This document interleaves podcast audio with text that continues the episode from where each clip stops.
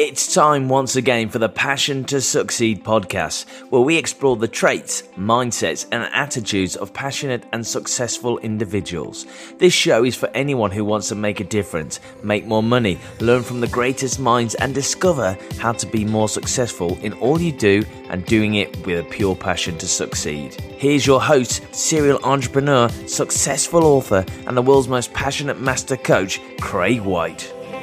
Hi, guys, and welcome to another Passion to Succeed podcast show. A real opportunity for you to engage with some millionaire mindsets and some minds of leaders from around the globe. My name's Craig, Craig White, and I'm really pleased today to, to be bringing with you a guy that, quite honestly, I stumbled across. And um, I believe, you know, like, like yourself, uh, I really am open to learning and always searching to, to grow and develop through personal development and contribution. So I was searching on YouTube and, and actually I just uh, typed in leadership, and I'm sure you do similar things as well, guys. And um, this guy uh, popped up, Mark Sanborn. And quite honestly, I'd never come across the gentleman before, and um, really resonated with me. Some of the videos, Mark talking about leadership and customer focus, uh, and some philosophies that really sat well with me. So I've reached out and I'm really, really pleased and, and, and really grateful that uh, Mark Sanborn has agreed to, to come into our show today and share some of his words of wisdom. You know, this guy um, is rated uh, by leadershipgurus.net and is listed as one of the top 30 leadership experts in the world. So we really have stumbled onto something fantastic today. So look, whether you're listening in your car, whether you're listening at home, you know, be conscious to soak up this information, take notes, because I really do feel that Mark can share some phenomenal insights into into leadership uh, and to philosophies of success. He's actually very best known for his book, The Fred Factor How Passion in Your Work and Life Can Turn the Ordinary into Extraordinary, which is actually sold over 2 million copies worldwide. So, Mark, thank you very much for joining us today. How are you? I'm great, Craig. Thank you for having me on the show. All right, so it's an absolute pleasure, and um, I, I, know you're based out in America, um, Mark. I mean, give give our listeners a little bit of an insight to, to you know a little bit about you and, and where you're based actually in the you know in the, the vast country of the United States. Sure. Well, I'm in Denver, Colorado right now. I've lived here for almost uh, 31 years. I grew up in the Midwest. I grew up on a farm, a cattle farm and crop farm in Ohio. Uh, my career uh, early on took me to uh, Milwaukee, Wisconsin, and later Philadelphia, Pennsylvania. But when I started speaking full time, I decided I wanted to live in Denver, Colorado, and I moved here. I met my wife here, and uh, she's from Tennessee. But both my boys, we were talking about you have two girls, I have two boys. My boys are both uh, native Coloradans. I am uh, I'm a transplant, but I love Colorado. Brilliant. And you were saying, I think one of your, your, your eldest is at college at the moment, so um, I guess a new adventure for him in the in the wider world. Yeah, and he, he's loving it. He is uh, NROTC, which is Navy Reserve Officer Training he will come out of the col- out of college at Ohio State, which was my alma mater, as a uh, an officer in the Marine Corps. So I'm very uh, very proud of him. Very proud of both my boys. Oh, fantastic! And you know, from a just you know just a, an insight, is that something where he's maybe followed in your footsteps? Was you you know ever associated to, to the forces? You know, in your early days? I wasn't. I my dad served in the military. I was born at a time I was kind of in between conflicts and wars, which isn't a bad uh, place to be. But I have great respect and do a lot of uh, work with uh, the military. But my son, you know, he's a firstborn, and I think uh, I would hope that my wife and I just gave him the basic values that launched him to follow his own passions and explore his own path. And and I'm proud of that. But uh, he certainly isn't following me into the military. Well, that's fabulous. You know, you know, listening to you then, I think you know, I've I've been a very lucky individual to, to have two fantastic parents also that have you know enabled me to grow and follow my passions. And I remember some of the advice from from my mum in my early days and when I was going really from job to job, I remember her saying to me, "Look, son, if if you don't like what you do, find something else." And I think you know we're in this social conditioning environment where you know, not always are children like yours, and, and, certainly from my perspective, and I know this is rubbing off on my children because they're growing up with confidence and, and gratitude and and real uh, real love for people. You know, they're young, but they're so um, I, I, guess challengeaholics and they just love being around people. And I think that environment we create as parents, as leaders in our family, is is you know for me the most important. Well, I agree. It's the environment we create and the example that we provide. You know, we've all as parents been guilty of yelling at our kids not to yell. Have you ever done that? Yeah. Your kids are getting loud and you start you raise your voice and say, Now stop yelling and, and basically violate the very thing that you're trying to teach them. you know, you talked about you talked about your mom. My dad gave me the single greatest financial advice I've ever had. I've taught it over the years.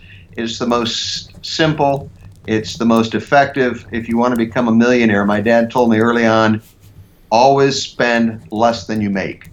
Yeah. And you know that is the foundation of all wealth because if you continue to spend more than you make, you will never amass wealth. You'll always be a consumer rather than a creator. And even though that's simple and you know it, it isn't it isn't sexy, people don't hear that and go, "Wow, I never thought about that." The problem is most people have never done it. They've been lured into uh, uh, you know using too much credit, or they've been they they've outlived their means.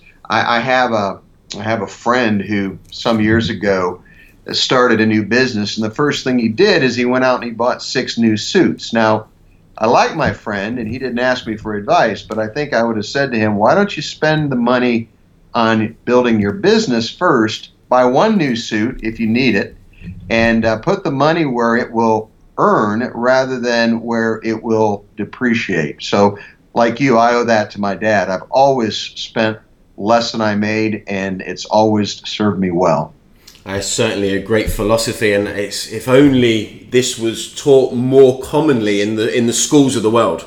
And and one of my passions, you know, we're on the the Passion to Succeed podcast show, and seeing. Uh, and we're going to discuss, you know, I guess many areas of leadership and how you sort of went from the transition from employment into being one of the world's leadership experts. But when I bring it back home, Mark, and I think about the leadership at home, and I believe my personal development journey, you know, since I left school, well, since I, I really went into the entrepreneurial world, the impact it's having on my children is is phenomenal. And for that, you know, I remember um, laying in bed with my, my eldest. She had a, a massive show, and the um, she was uh, doing a dance show. She was opening it, and she came in and she said to me, "Daddy, I'm a little bit nervous."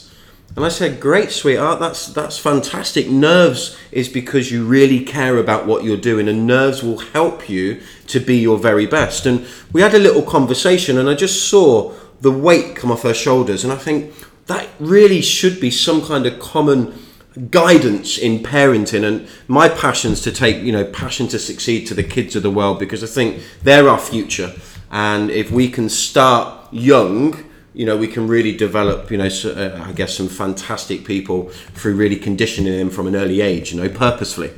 Um, I, and I, I want to interject, Craig, because I think it's so important. You know, parenting replicates. Good parenting replicates and bad parenting replicates. And there may be some people listening to this show that, unlike you and I, were not the beneficiaries of, of good parents. They might have had parents that were ineffective, and maybe their parents were doing the best they knew how to do, but they weren't good parents.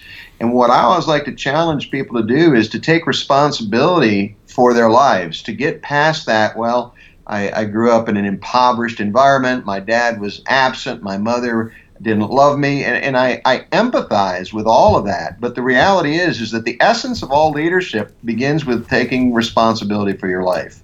It, it begins with stopping the blame and accepting the responsibility to go forward. And i always hope that you know, even if someone did not have good parents, that they will decide that they'll be the best parents they could be, that they'll break that negative uh, uh, chain, if you will.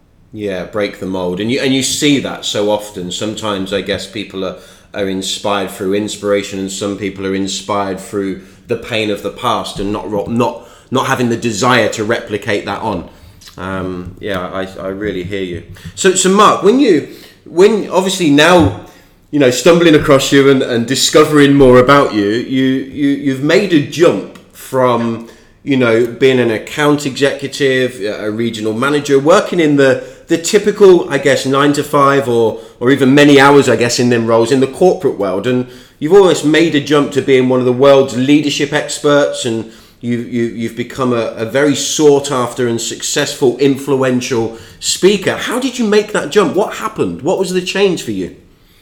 half of it goes back to passion, and I'll share what the other half was in just a minute. But you know, I had tried lots of things uh, as a young person in high school and college, and through competition, uh, I had stumbled across public speaking. And to make a very long story and potentially boring story short, I failed very, very badly in my first speech competition at the age of 10. I mean, the kind of failure that I can still remember these many years later. I mean, it was painful. And I really had a decision tree at that point in my life. And the first decision I could have made was, well, forget it. Doesn't matter anyhow. Been there, done that. It's not important. And all of those rationalizations that we use to minimize the pain, right?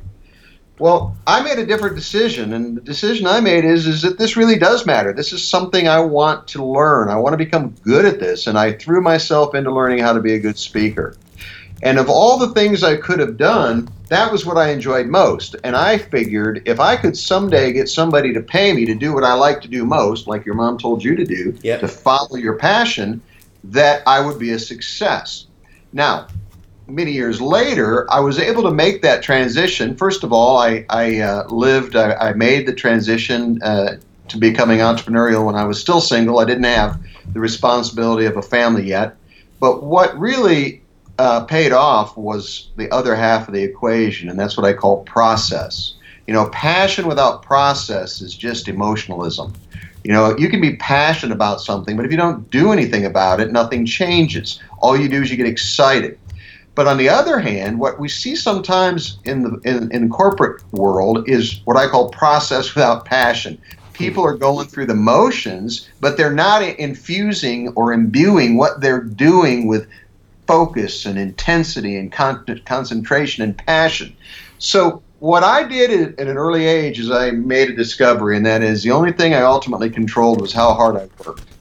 I didn't control what my competitors did or what prices they charged or what the, the federal uh, lending rate would be or what the global economy might become, but I could control how hard I worked. And I've said to this day, you know, if anybody puts anything on, a, on a, my gravestone, uh, I don't think they will put that I was the best, the smartest, the greatest, or the most successful, but I would be happy if they put he was the hardest working speaker in the business because that's what drives me. So you've got to have the passion in the process, not one or the other. They're both critical. Uh, that's really inspiring, and I think you know, listening to obviously that passion. I think a lot of people not always discover what they're passionate about. So you know, people really need to search and, and be open to I guess, connecting with their deeper motivation. But I've never looked at it from the point of passion without process is nothing really other than getting excited. And then you know just shaping that with the employment world and people going through the the day-to-day processes it really resonates with me. Um, well let, let, me just let me add something else because i know some of your listeners are going hey you know i've got a job right now i'm not passionate about. I want to make more money uh, I want to provide for my family. What do I do if I'm in a job I'm not passionate about? Well, people need to understand there's four sources of passion. Most people only think there's one, but there's four sources of passion. Number one is being passionate about what you do, and that's the obvious one for me because I love to speak and communicate. Yeah. But the second one, if you can't be passionate about what you do, be passionate about why you do it. In other words, you might work very hard at a job you're not passionate about because you know that it'll launch an entrepreneurial venture later, or because it will enable you to uh, to take a vacation that you've always dreamed of taking. So sometimes the passion comes from the why. The third source is to be passionate about how you do something. In, in organizations, there are so many things that are screwed up that I sometimes became passionate about fixing what was broke or improving what wasn't good and that's part of the passion. I mean, I, I once wrote a book on teamwork many years ago because I had been asked to do a six hour training program on team building, and the model that I'd been given was terrible. It was boring. It bored me, and I knew it would bore my audience. so I got passionate about how I taught team building, and that's what I derived my passion from, not just the topic, but from the how it was taught.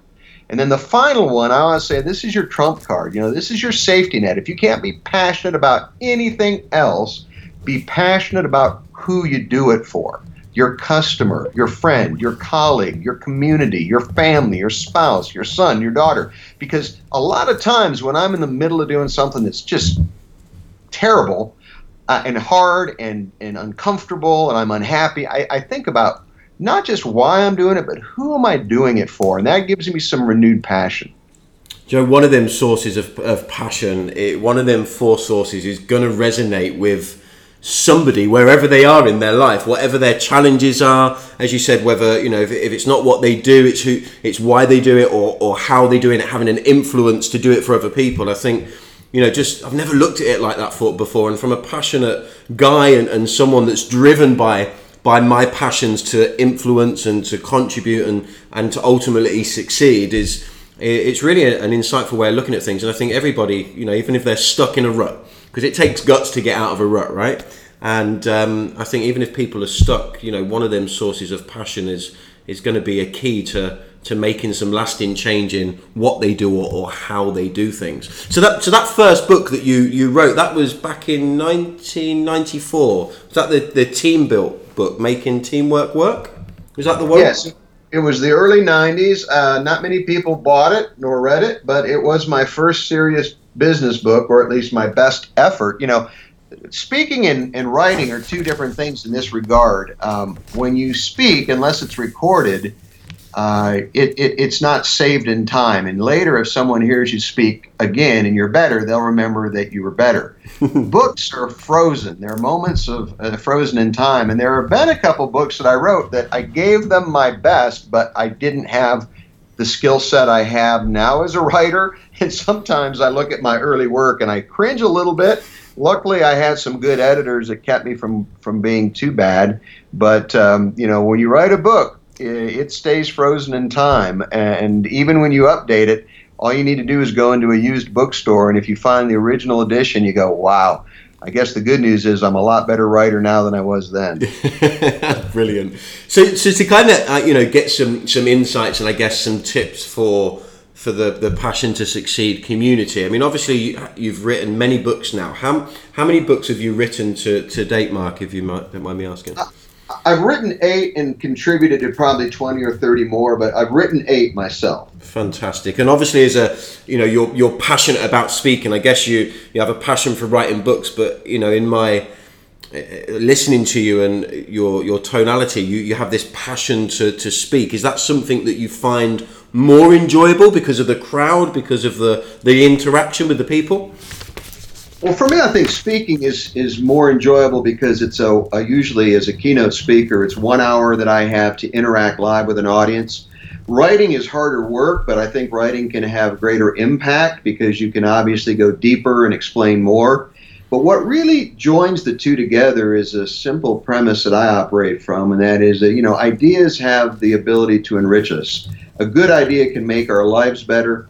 A good idea can make our businesses better and regardless of the medium that you use, whether it's a video or the printed word or the spoken word in a live presentation, it's about the ideas that you share with people and about how you can make them feel about those ideas. That's what matters most in people's lives. You know, mm-hmm. um, my best selling book, uh, The Fred Factor, isn't my best written book.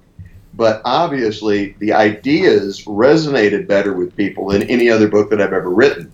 So, you know, I, and, and I guess that would bring me to what I think is the absolute beginning point of all success for anyone or any organization, and that is clarity. You've got to be really clear on what it is that you do, what it is you're trying to do, what, and why you're trying to do it. Because too many people are wandering generalities. You know, they, people say all the time, I want to get better, but they don't know how much better and they don't know where they want to get better. Or people say, I want to go to the next level. And I always ask this question what does the next level look like? They don't have a, a clear sense of what that next level is. So, you know, clarity, being absolutely clear on what you do and why you do it, is the beginning point for any successful venture. Yeah, I, I, I totally, totally understand and, and, and believe in that also. I mean, you mentioned about people wanting to get better. I mean, why get better, Mark? Why is why is that important? Why would you feel that people should have that as, I guess, part of their ethos and part of their, their DNA? Why why should people get better? Well, that's a that's a big part of my next book, which comes out in September, and that book is called The Potential Principle. a proven system for uh, narrowing the gap between how good you are and how good you want to be. And I always make the case that getting better, you know, nobody has to by law, no one is is required by the authorities to improve. Uh, improvement, however, has to be chosen. The only thing that gets better with age accidentally is wine. the rest of us have to work at it. And the reason that I think we need to get better is uh, there are, there are, are two or three really primary ones. The first is is your competition. I guarantee you, the people that you compete against at your job or in the workplace, the marketplace, they're getting better. And if you don't get better, you'll get left behind. You'll become irrelevant. Mm. Another reason you've got to get better is because your customers expect more. That's the problem with being a really good service provider. Yeah. If you're if you're not very good at what you do, your customers don't expect much. But if you're good at what you do, they expect more and more every time they do business with you. So I always say the value proposition is dynamic, not static. Hmm. Uh, the third reason you've got to get better is the world changes. Uh, you've got to stay in step. You know, what if, if you 20 years ago refused to learn email, you're a dinosaur in 2017. The world is changing. They're looking at things like printing entire automobiles. I have a slide in my presentation of the first printed automobile, which looked terrible, and the next one they printed, which looked amazing just a few years later. They, they are now uh, doing head transplants on mice in China, and the, and the mice are living for over an entire day. And of course, we have a long way to go before that happens to humans. But these are the kind of potentialities that we live uh, in, in, with in the world around us. But my, my, my last idea here for why you need to get better, the fourth reason is my favorite, and that is because you're capable of it. Yes. Uh, the, the premise of my book is we all know how good we've become, but none of us know how good we could be. Mm-hmm. You can tell me how much money you earned and how many customers you have, and you can share your accolades, but they're all in the past. Mm-hmm. We have no idea what we are physiologically, psychologically, or organizationally capable of. And that's what's exciting to me is, is don't just benchmark against your competitors, benchmark against your own capabilities because all of us, no matter how good we are, all of us have more within us that we could unleash. Uh, it's that uh, it's that innate gr- uh, potential to grow, isn't it? I mean, I've always had this uh, philosophy from early days of my personal development journey that that everyone has an ability to become more and to grow. Yet there's there's so much fear for change in the world, but as you've clearly delivered there, that you know change is part of life. It's we're always changing. I guess how we change is is how we ultimately succeed in any arena, Mark? I mean, why, why is it important for human beings to do that? Why is it important for them to, you know, listen to these four insights and get better? Is there, is there something behind there? Well, I, I do believe it is innate. I always say, and I share in my book, the only person that uh, that can't get better is the person that doesn't want to. Yeah. That's the only person that can't get better. Any of us can, no matter how, if you're number one in your industry, you can still get better. Mm-hmm. Uh, you know, I, I'm a person of faith. I believe that uh, you know that that that uh, that inner drive, that that passion for significance, is in all of us. I I've met a lot of people who have suppressed it. I've met people who have denied it. I, have met people who have become cynical because of the, the tough knocks they took in life. But I do believe we all have a passion for significance. See, my wife and I just took a little mini vacation to Bar Harbor, Maine, and it's a beautiful uh, island, uh, Acadia National Park, uh, and it's uh, on the ocean, and, and it's just beautiful. But I've noticed something there that I've noticed almost everywhere I've ever gone that was near a body of water, and that is that people would build little little stone structures, if you will. They would stack stones, almost you know Zen-like, you know, to make to make uh, little little uh, sculptures, if you will, out of the stones they found there. And and, and, I've been places where people took white stones and spelled out their name or when they visited or that it was their honeymoon or it was their birthday. Hmm. And, and I think that goes back to that innate need we have to leave a mark. You know, we, we don't want to go through life feeling like we were vapors that nobody noticed. We want to leave a, a physical, tangible evidence that we were there. And of course, placing stones is an easy way to do it, but there are much better ways to do it. You know, when we make an imprint ultimately on the lives of the people that we interact with every day. But we have to be, again, clear and intentional about the impact we make rather than just letting those impacts happen by accident. Yeah, I, I, it's, it's fascinating, isn't it? I think how the world we live in, and, and you know, my brain's ticking here with, you know, making making that that imprint on the world. And I guess I always remember somebody sharing, and it's very strongly possible it may have been my, my mum, you know, being a real big inspiration in my life and a real strong and, and caring lady, you know, really has a love for people and always had this philosophy of rely on no one but value everybody. And I remember her saying that. Um, you know, on at the end of the day, um, when your time has come, it's the dash on the stone that counts between the two dates. It's what you do between, you know, 1977 for me and whatever year passes. It's the dash that counts. It's what you do in that dash to leave an imprint and an effect and, and give contribution and value to those around you. You know, ultimately your your friends, your family, your loved ones, your offspring. Uh, but we've got we've got an opportunity to to impact humans on a on a much wider level nowadays. You know, with the the power of social media and I guess the the philosophy of the six degrees of separation, where people often talk about we're connected to everyone in the world through, through six people we know, six people they know, and so on. Um, so we do have an, we do have, I guess, uh, uh, not just an opportunity but a purpose to make a difference.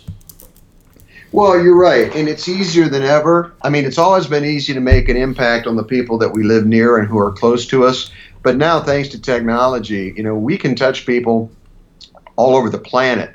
And too often we uh, we use this technology for divisiveness or for negativity or for complaining. And certainly, uh, you know, there, there's room in the world for commentary and discourse about things we disagree with. But we often forget about how easy it is to encourage people or to build people up or to praise people or to thank people. And we often don't use the technology to do as much good as we could. And, and I agree with you. That's, that's really uh, what it's about. There's potential there. there. There's certainly potential. And, and you know, I, I guess um, what's exciting for, for me is um, obviously stumbling across you and um, obviously your ninth book, um, which going on what you were sharing earlier as you're developing and growing, no pressure, but I'm expecting the potential principle to be pretty fantastic, Mark. So, what um, I, I wonder if you could share that principle with us, that potential principle. Well, the potential principle is that we all know how good we've become, but none of us know how good we could be. And that the second part of that is there's only one thing that beats best, and that's better. Uh, my clients are typically very good at what they do. They're among the best, if not the best, at what they do. And it's harder to get better when you're among the best. You know, if, if you're if you're starting from 10th place, it's easy to to move up to ninth place or, or eighth place. But if you're already number one and there's nobody to emulate, there's nobody to benchmark against, then how do you get better? And that's really why I wrote the book. Is I wanted people to have a, a very clear template of how to get better. And people can go to potentialprinciple.com. There's uh, an assessment and there's some information about the book at potentialprinciple.com as well as, as my website, marksanborn.com. But what I created was a, a simple plan that gave you four areas to focus on getting better. I call it the potential matrix. And then four powerful strategies that you could use to get better in each of those areas. And uh, I'm excited because, like you, one of my primary values in life is learning and growth and education and development. So I've taken a lot of what I've been learning and using over the last 30 plus years and put into this book. Uh, I'm, I'm excited to grab a copy. And uh, guys, for those of you that are listening to our show, I'll make sure that the links to both of, of Mark's website, his, his personal website, and obviously the, the potentialprinciple.com. Is, is this somewhere where people can pre order a copy of your, your book, Mark? Uh, indeed. I uh, know that Amazon is carrying it. I believe Amazon UK has it, although I can't say that with certainty. But just go to Amazon or Barnes and Nobles online or CEO Read. Any of the major online book retailers should have a copy. Fantastic. I really appreciate that. And so, so talking about this this potential matrix, and you know, you've mentioned it briefly, and I know I've uh, stumbled across you know um, some engagement through through YouTube. How how would it be possible for myself, yeah, importantly as well, our, our listeners, um, to, to use this potential matrix to, uh, I'm guessing, unleash the potential that we're discussing resides in people? Well, the, the potential matrix focuses on four areas thinking, performing, learning, and reflecting.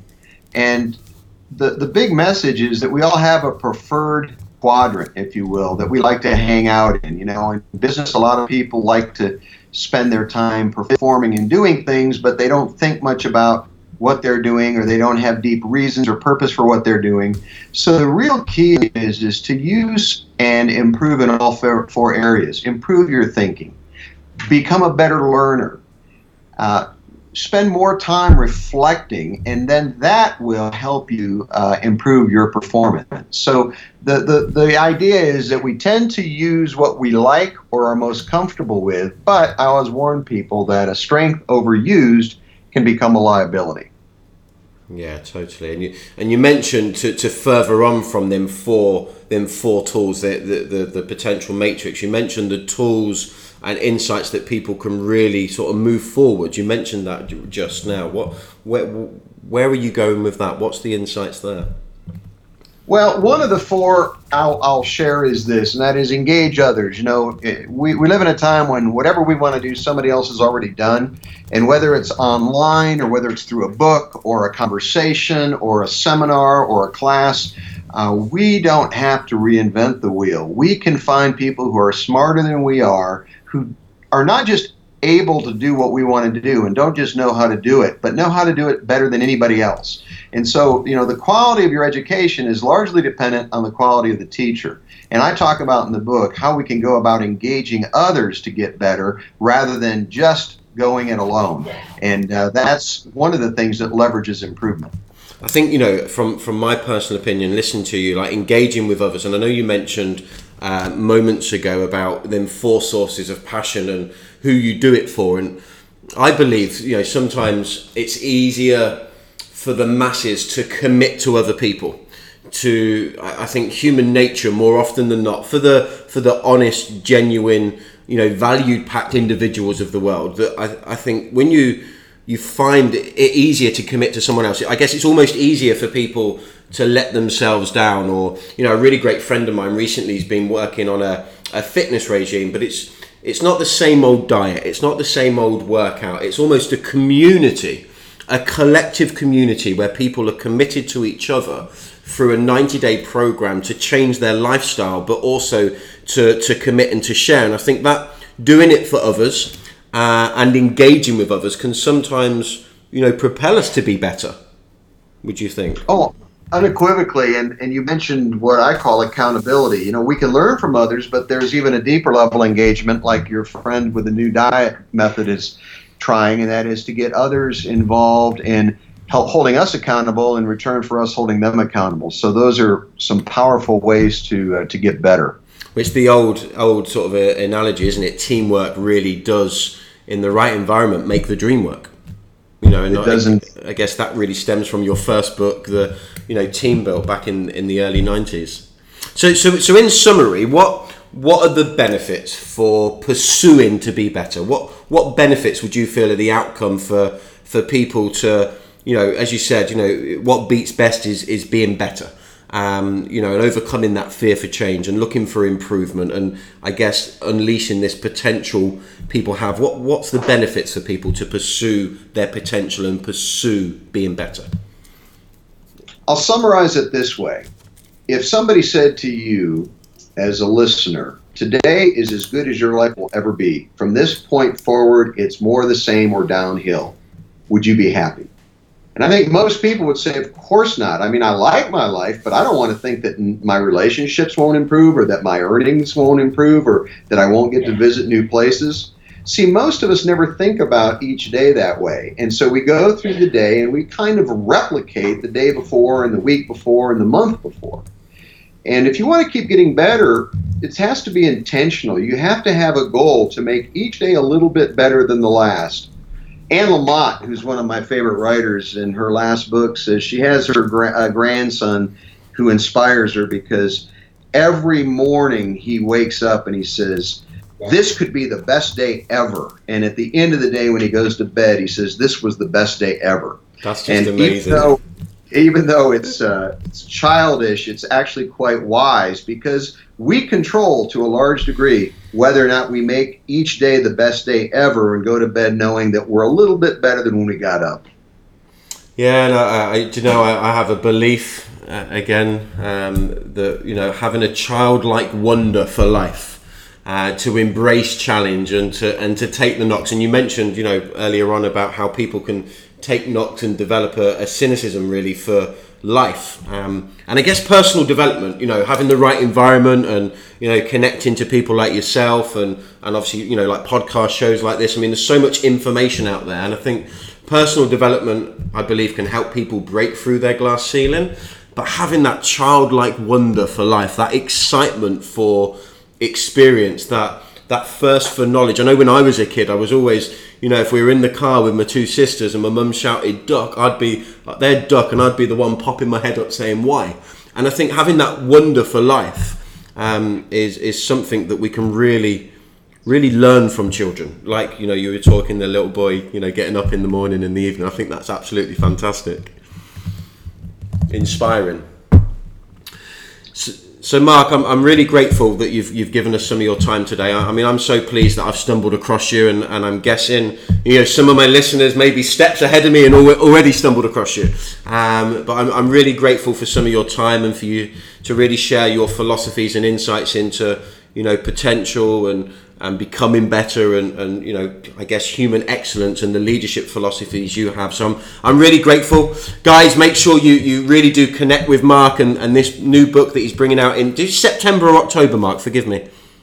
It launches on September 5th it can be pre-ordered now but the book releases September 5 2017 hey guys well look get excited take action, get over to, to potentialprinciple.com or, or Amazon uh, and get yourself pre-order copy ready for the 5th of September and uh, going into one, I guess, one of the festive times of, of um, the year where, you know, many businesses tend to boom, certainly in the consumer-led environment. So, you know, a real good opportunity to, to raise your potential and, and move forwards. Mark, I'm very grateful you joined us on the Passion to Succeed show today, and for my for my own selfish indulgence, it's been a, a real pleasure uh, listening to you and, and, making my own notes. So I, I really am grateful, and thank you very much for your time. Well, it's been my pleasure as well. Thank you, Craig. Pleasure. If you enjoyed today's show, we would appreciate it if you would like. Most people share through social media, then subscribe, rate, and provide a review over at iTunes and SoundCloud. That's all for today. Thank you for joining us. The Passion to Succeed show is brought to you by passiontosucceed.com. Get over to the website, subscribe, and join the community of passionate people.